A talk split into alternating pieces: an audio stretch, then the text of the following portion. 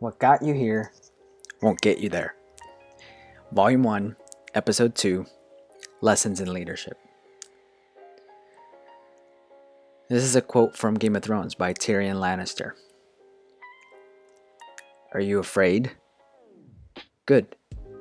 You're in the great game now, and the great game is terrifying. In 2016, I was promoted into the first sales leadership role I've ever had in my career. There were maybe a handful of us promoted into sales leadership, and I was the only person of color in the role. Furthermore, all of my bosses were white males. I felt accomplished and proud of myself. I also felt alone. What I didn't know about myself back then is that I immediately avoid unpleasant feelings by shifting to what's positive about a situation. Unconsciously, I resisted feelings of aloneness by creating joyful experiences for my team. I'd make jokes during meetings, I'd try to make people laugh, I'd shy away from hard conversations by magnifying small things into huge wins. The reality was, I didn't feel like I belonged. I felt unsupported. I felt like people were just waiting for me to fail since I was the only person of color that was a sales leader. What got you here won't get you there. When I coach new leaders, especially execs, I always offer this distinction that the mindsets and behaviors that got them into their current level of success won't get them to their next level of success. I know this because I fell into this trap too. My mindset about leadership at that point was to please. If I please you, I'm leading you. Our mindsets are embedded so deep into our programming, we're not aware that they're no longer serving us. Even worse, we don't notice that they're no longer serving our people and our purpose in the world. In 2016, I did a disservice to everyone around me by learning to please them.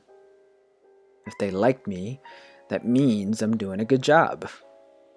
For my direct reports, it meant withholding significant feedback that might hurt their feelings. For the senior management, pleasing them meant not telling them my lived experience as the only person of color on the sales leadership team.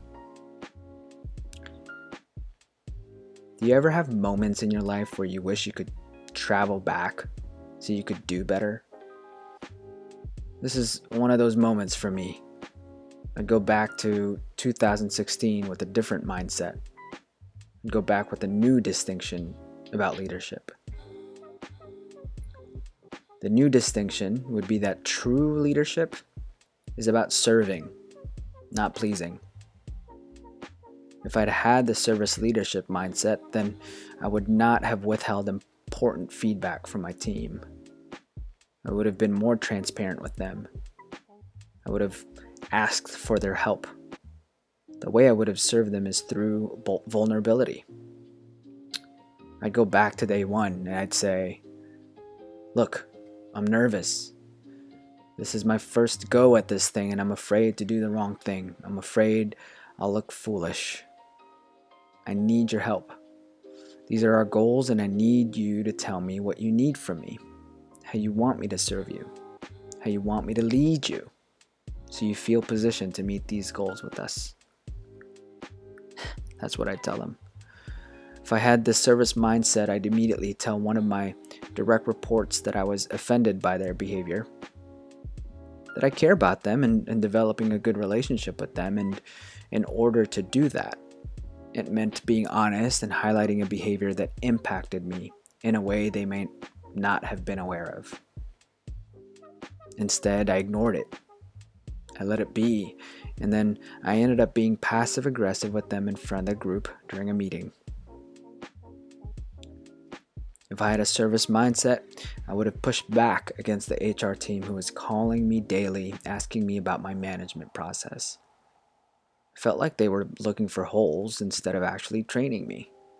Instead of just going along with their questions and playing nice, I would have asked them if they were doing this to other managers too, or just me. It would have been an opportunity to speak truth to a system unaware of invisible behaviors it was subtly reinforcing. But I didn't want to rock the boat. It would mean I wasn't pleasing others. It would mean I would be disliked. And because I was more concerned about myself and the perception I wanted others to have of me, I did a disservice to the system. That was one of the hardest times of my life. I was so mad, mostly at myself for not seeing it sooner. But I also hold compassion for myself. I often tell my clients that if they had known better, they would have done better. I take that advice too and hold compassion for myself, for my heart. I didn't know better, and if I had, I would have done better. For me, my path meant learning the distinction between pleasing and serving by going through that experience, and I'm so glad I did. What about you? What mindsets got you here? How can these same mindsets prevent you from getting there? There's a depth to this journey. It's challenging, frustrating, and tender. So if you reflect on these questions, be gracious to yourself if what you initially find is unnerving. Seek support. But if you're going to take on the burden of leadership, the truth is, we need you to take on new mindsets. This is how you can serve us.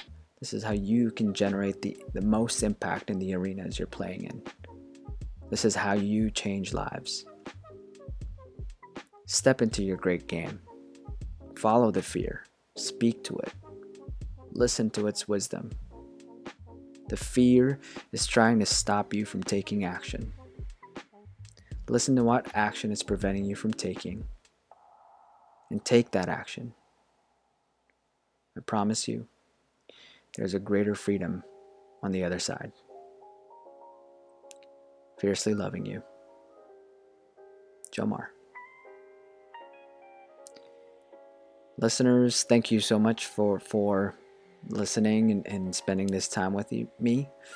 And um, you know, if, if you think somebody else would find this helpful, maybe even enjoyable, I'd really love it if you um, share this with them and had them subscribe.